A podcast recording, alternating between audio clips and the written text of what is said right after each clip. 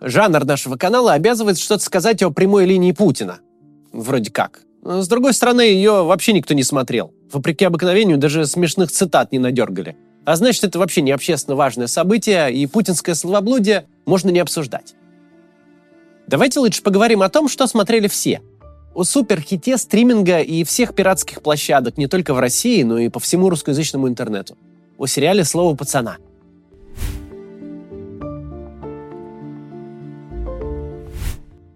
Тем, кто сериал не смотрел и ориентируется только на ажиотаж в соцсетях, может показаться, что в нем романтизируется дворовая гопота – образ жизни, понятия, языка и мировоззрения будущих пехотинцев преступных группировок. Кажется, что перед нами эткая бригада или крестный отец, только главные герои – школьники. Но на самом деле это вообще не так. Исключительно неприятными показаны вообще все персонажи. И комсомольцы, совмещающие политическое окормление молодежи с варкой джинсов, открытием видеосалонов и прочими способами заработать на новых временах в обход государства – и менты, готовые подставить и разрушить жизнь кому угодно, лишь бы добиться нужных показателей. И учителя, которые живут под собой, не чуя ног и не замечая очевидной жести всюду вокруг. И родители, которые со своими детьми сосуществуют в лучшем случае как малознакомые квартиранты. Но даже на общем уродском фоне дворовая шпана, ее образ жизни, ее понятия выглядят ровно так, как на самом деле. Как царство ущербной морали, построенной на лжи, страхе и насилии где вроде бы ведутся разговоры о слове пацана, которое нельзя нарушить, о беззаветной преданности и готовности пролить кровь за своих, обо всей этой пацанской чести родом из романов Дюма. Но при этом все врут друг другу в лицо, кидают при первой возможности, сдают товарищей как стеклотару и переступают через трупы друзей, лишь бы уберечь свою шкуру. Ни на секунду не задумываясь, герои сериала разведут маму своего товарища на всю зарплату и дорогую шапку они принципиально не умеют ни в какое сотрудничество. Поэтому накрывается медным тазом все попытки добыть деньги чуть более осмысленным путем, чем гоп-стоп слабых и беззащитных, вытрясание копеек с младших школьников и самый тупой придорожный рэкет. Пацан не может скооперироваться с приятелем, у которого есть видеомагнитофон, открыть общий бизнес и грести бабло лопатой к общему процветанию. Видик обязательно нужно спереть, а в итоге стоять на коленях перед конкурирующей группировкой, наматывать сопли на кулак и униженно извиняться. В мире пацанов не бывает, чтобы всем было хорошо, чтобы от совместной деятельности выиграли обе стороны. Всегда игра с нулевой суммой. Или мы нагнули, или нас нагнули. Или мы украли и избили, или у нас украли и нас избили. В самом начале, когда все еще довольно весело и ущербность не полезла изо всех щелей, главный герой говорит ключевую фразу «Слово пацана только для пацанов», Слово пацана, данное чушпану, ничего не значит, и держать его не нужно. Прямым текстом нам дают понять, вся мораль улицы сводится к тому, что нужно быть сильным, быть сильными и обижать слабых. Если нет силы, которая тебя заставит отвечать за слова, соблюдать принципы и понятия, если ты можешь беззаказанно обмануть и кинуть, то обманывай и кидай. Сила в силе. Про это весь сериал. Уважай тех, от кого можешь получить в бубен – и тебя будут уважать те, кому в бубен дать можешь ты. Вот и вся философия.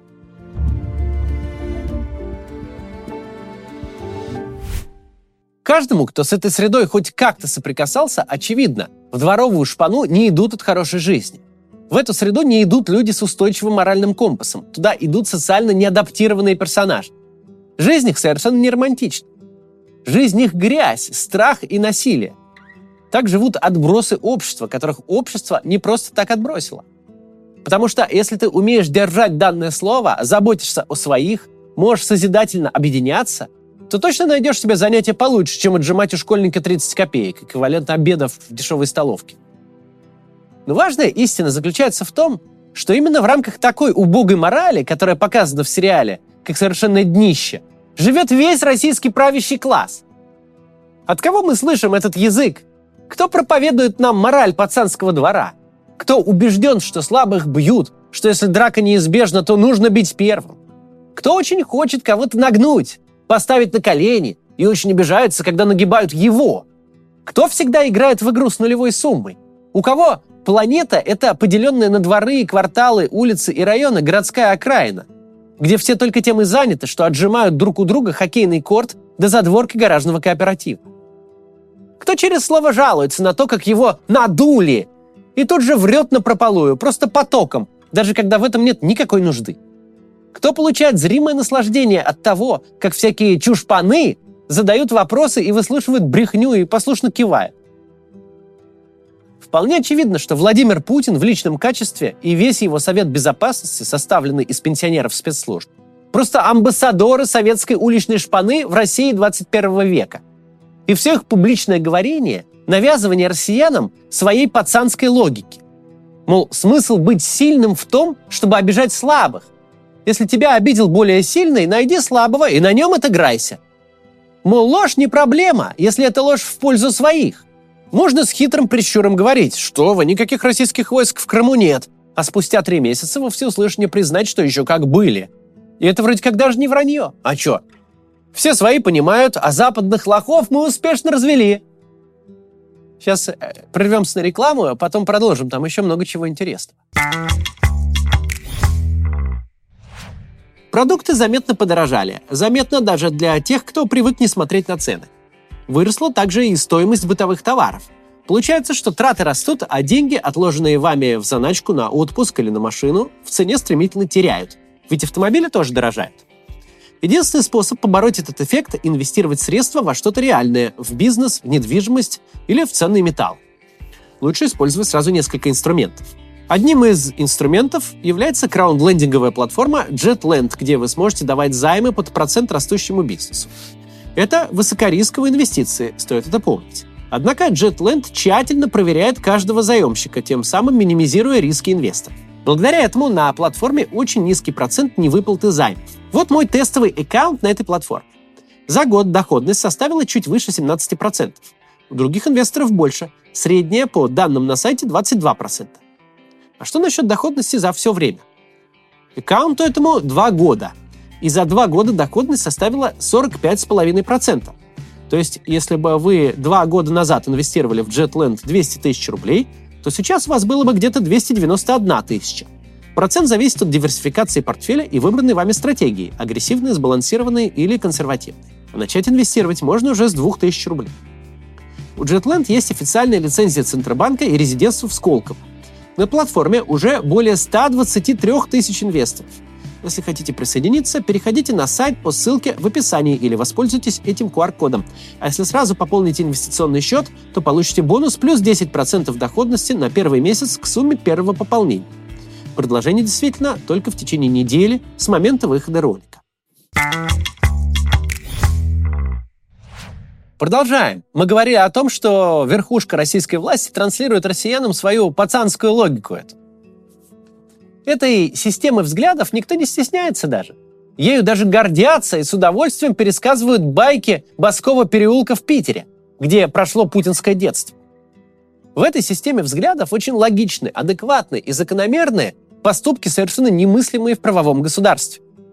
Можно, например, взорвать самолет с Пригожиным, его подручными и гражданским экипажем, совершенно не скрывать свою к этому причастность. Не просто совершить теракт на своей территории – но еще и нарушить публично данное слово. Пригожин-то не пацан, уже не свой. Он пошел против своих, а значит, его можно обмануть и убить. Путин хозяин своего слова, сам дал гарантии безопасности, сам их и забрал. Все по пацанским понятиям. Но мегапопулярный за всю историю российского продакшена сериал вдруг выходит и говорит, да говно все эти ваши понятия, а сами вы уроды конченые. Вы вообще не способны созидать. Вы не производите ничего помимо беды и горя для всех окружающих. Когда вашу маму, за которую вы якобы любого порвете, обуют на всю зарплату и на шапку в придачу, вы будете стоять и обтекать перед тем, кто это сделал и не в силах проблеять ни слова. Ведь он сильнее, и на него так лихо, как на прохожего ребенка, не попрыгаешь. Вы воюете со всем НАТО. Но вот обломки украинской зенитной ракеты падают в Польше, которая член НАТО, и вы имеете настолько бледный вид. Так ваша риторика с воинствующей меняется на заискивающую, что любо-дорого посмотреть. При любой опасности вы сдадите всех своих товарищей не за фунт изюма. Хорошо повизгивать о западных подсвинках и грозить всем ядерной войной, когда строчишь в свой телеграмчик за семью кольцами ФСОшников. Но где были твои понты?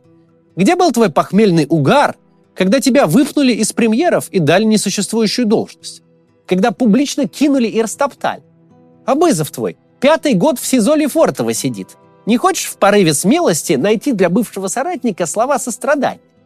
Даже не заступиться, боже упаси, а просто публично вспомнить, что человек, у которого маленький ребенок, сидит в СИЗО по экономическим обвинениям дольше, чем люди у нас порой за убийство сидят. А я знаю, ты меня смотришь. Сериал короткий, всего 8 серий. Сюжетами не разгуляешься. В канву эту просто как родной вписался бы Медведев, которого когда-то по забытой уже нужде поставили старшим, а потом много раз унизили и выставили на посмешище. Надеваться ему некуда, и он вынужден жить в окружении тех, кто его презирает. Потому что эти, если будут его отшивать, то отошьют сразу в могилу. Он ненавидит тех, кто так с ним поступил. Теперь даже те второклассники, с которых и удается стрясти 20 копеек, плюют ему в спину. И страх в сочетании с унижением делает его самым отмороженным из всех. Чем меньше на него обращают внимание, тем громче он кричит, что нужно всех порвать и подмять под себя.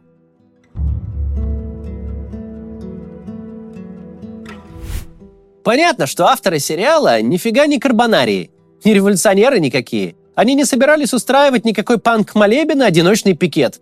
Не закладывали, по всей видимости, особого социального комментария. Они просто сняли отличный сериал про школьников, причем сняли на государственные деньги, взятые у Института развития интернета, каковой есть просто отдел в администрации президента. Они сделали кино об эпохе, где живые персонажи говорят человеческим языком. Понятно, что сериалы современности так не снимешь.